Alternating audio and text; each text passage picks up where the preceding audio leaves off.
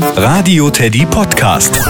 Nachgefragt. Mit Arne, hallo. Vielleicht habt ihr es ja auch schon gehört. In den Bäumen und Büschen knistert es, teilweise knallt es sogar. Das sind die Knospen, die aufplatzen. Und weil die dabei Geräusche machen, gibt es sogar die Redensart, die Knospen knallen lassen. Und das passiert so. Die meisten Knospen an den Pflanzen wachsen schon im Herbst und im Winter und warten dann, bis es länger hell wird und wärmer, bis die Sonne im Frühling einfach wieder mehr Kraft hat, weil sie wieder höher steht. Und dann wachsen die kleinen Blätter und Blüten in den Knospen.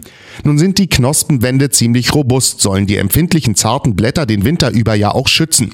Teilweise sind die Knospen auch klebrig verklebt. Und irgendwann ist in der Knospe der Druck einfach zu groß und in dem Moment platzt die Außenwand, die Blüte oder die Blätter sind frei und an der Luft. Und das passiert auf einen Schlag und das Aufreißen oder das Aufplatzen der Schale macht das Geräusch.